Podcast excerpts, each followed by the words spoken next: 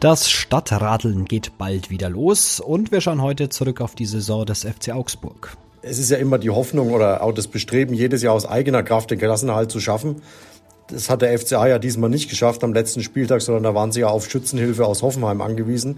Und deswegen glaube ich, dass man schon einen kritischen Blick auf die Saison werfen muss. Mehr dazu direkt nach den Augsburg-Nachrichten. Ich bin Manuel André. Wir haben den siebten Juni. Guten Morgen. Nachrichtenwecker, der News-Podcast der Augsburger Allgemeinen.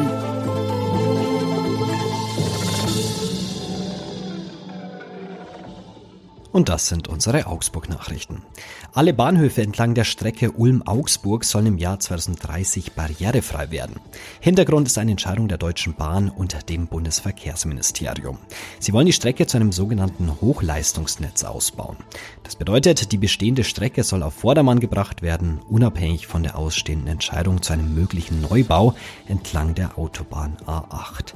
Es sind ehrgeizige Ziele, die sich die Bahn gesteckt hat, denn der Ausbau der Bahnhöfe soll innerhalb von nur fünf Monaten erfolgen. Das geht aus einer Pressemitteilung des Landkreises hervor.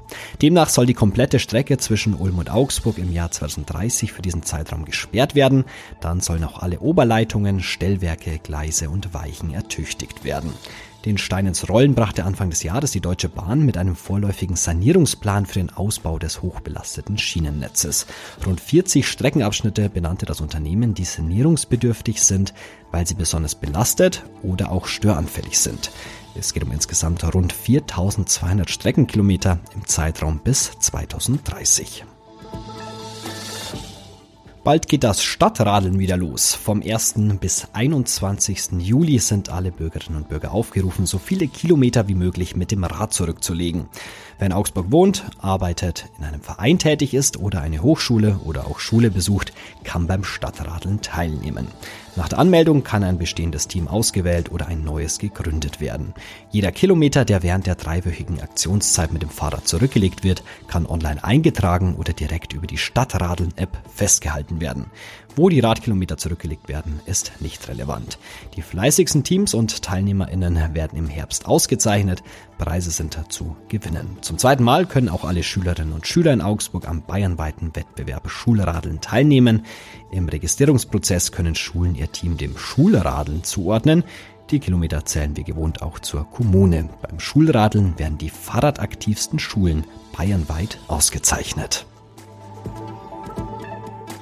Und noch eine Polizeimeldung aus Augsburg. Die Polizei hat einen siebzehnjährigen erwischt, der mutmaßlich ein Leichtkraftrad gestohlen hatte. Wie es in einer Mitteilung heißt, kontrollierten Beamte in der Nacht auf Dienstag kurz nach Mitternacht ein abgestelltes kleines Motorrad in der Lilienthalstraße. Dabei stellten sie fest, dass das Kennzeichen wegen Diebstahls zur Fahndung ausgeschrieben war. In unmittelbarer Umgebung trafen die Beamten einen siebzehnjährigen dann an. Als sie ihn durchsuchten, fanden sie die Schlüssel, die zum Kraftrad passten. Die Polizei ermittelt nun wegen Diebstahls.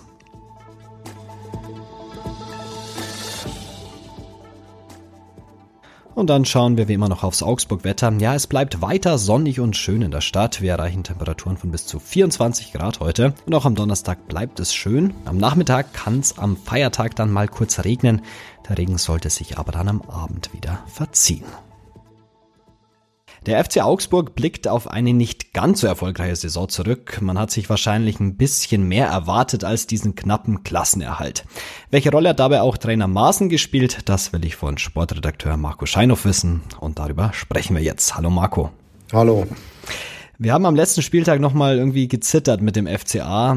Darf der F C Augsburg zufrieden sein mit dieser Saison? Also zumindest, sagen wir mal, mit dem Endergebnis, also ein weiteres Jahr Bundesliga, das dreizehnte jetzt, äh, damit darf und muss er natürlich zufrieden sein. Mit der letztlichen Punkteausbeute, vierunddreißig waren es jetzt am Ende, glaube ich, kann er nicht so ganz zufrieden sein. Also es ist ja immer die Hoffnung oder auch das Bestreben, jedes Jahr aus eigener Kraft den Klassenerhalt zu schaffen. Das hat der F C A ja diesmal nicht geschafft am letzten Spieltag, sondern da waren sie ja auf Schützenhilfe aus Hoffenheim angewiesen. Und deswegen glaube ich, dass man schon einen kritischen Blick auf die Saison werfen muss. Dann werfen wir gleich mal diesen kritischen Blick auch auf den Trainer. Für Enrico Maaßen war es die erste Saison. Wie ordnest du das Jahr ein? Ja, also ist jetzt tatsächlich fast genau ein Jahr ja in Augsburg. Am achten Juni wurde, wurde er bekannt gegeben als neuer Trainer beim F C Augsburg. Also jetzt knappes Jahr hier. Und ähm, ja, er ging natürlich mit viel Euphorie los. Äh, junger Trainer, der dieses Anforderungsprofil, was man in Augsburg an den Trainer hat, ja perfekt äh, umsetzen soll, auf junge Spieler setzen soll, attraktiveren Fußball spielen soll. Und das hat er auch am Anfang ja alles versucht, hat versucht, das System umzustellen. Hat dann aber irgendwann in der Saison gemerkt, dass er vielleicht doch wieder auf andere Tugenden zurückgreifen muss, auf mehr Körperlichkeit, intensives Spiel, hohes Anlaufen. Und äh, ja, er hat äh, da auch ein bisschen umstellen müssen in der Saison. Und ich glaube, insgeheim ähm, ist er auch nicht ganz zufrieden, wie, wie sein erstes Jahr in der Bundesliga gelaufen ist. Was muss denn besser werden, damit das nächste Jahr vielleicht dann doch irgendwie auch vielleicht spielerisch einen Schritt nach vorne geht?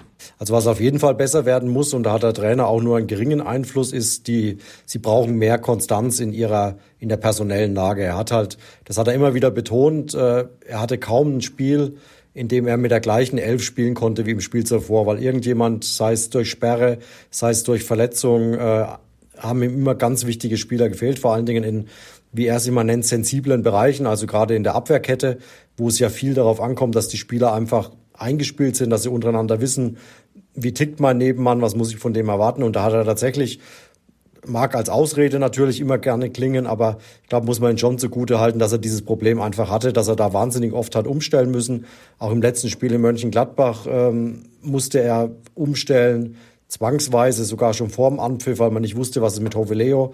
Also das waren immer so Probleme, die ihn, die durch die Saison durchgeschleppt hat.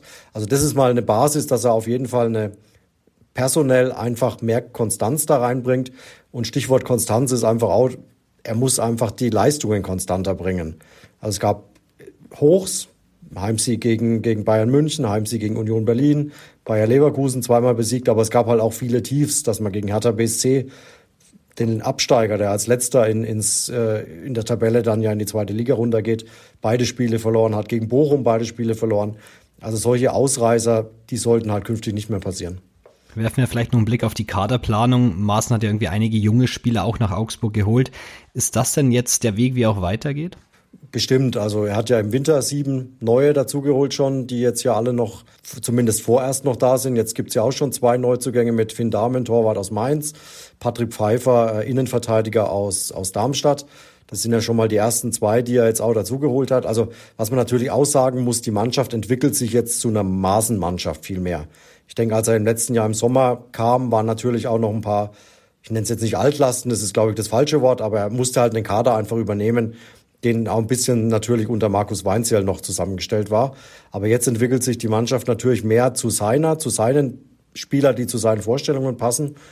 Und dann wird sich es natürlich zeigen, ob er dann auch den Fußball, den er eigentlich spielen lassen möchte, mit mehr Ballbesitz, attraktiven Fußball, die Spieler auch mal dominieren und nicht nur den Gegnern den Ball überlassen, ob er das dann mit, mit der Mannschaft, die er jetzt zusammenstellen kann im Sommer, ob man dann auch wirklich umsetzen kann, diesen Fußball.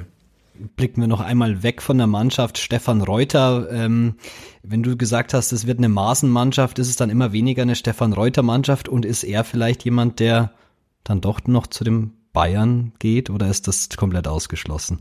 Ich glaube, das muss ja immer in Hand in Hand funktionieren. Also ich glaube, Stefan Reuter wird jetzt keine Spieler holen, die, äh, wo Enric, bei denen Enrico Maaßen sagt, nee, also die will ich auf gar keinen Fall. Also es muss ja immer ein Zusammenspiel zwischen dem Manager und dem Trainer sein. Also deswegen muss es letztlich auch eine Stefan-Reuter-Mannschaft sein.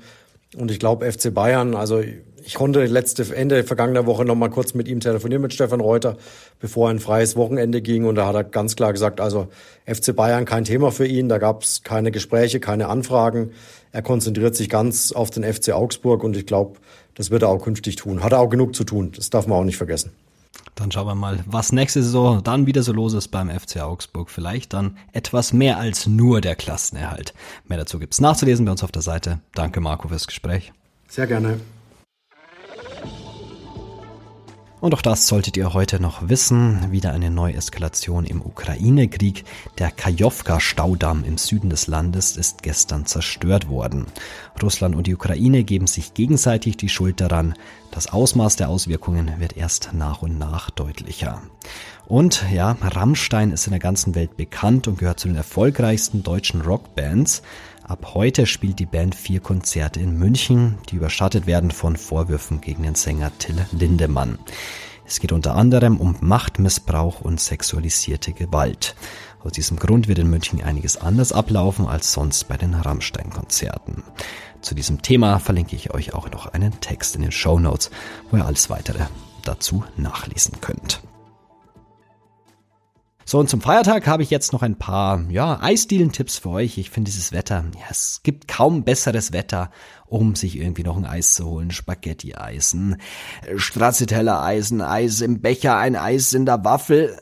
Alles ausprobieren.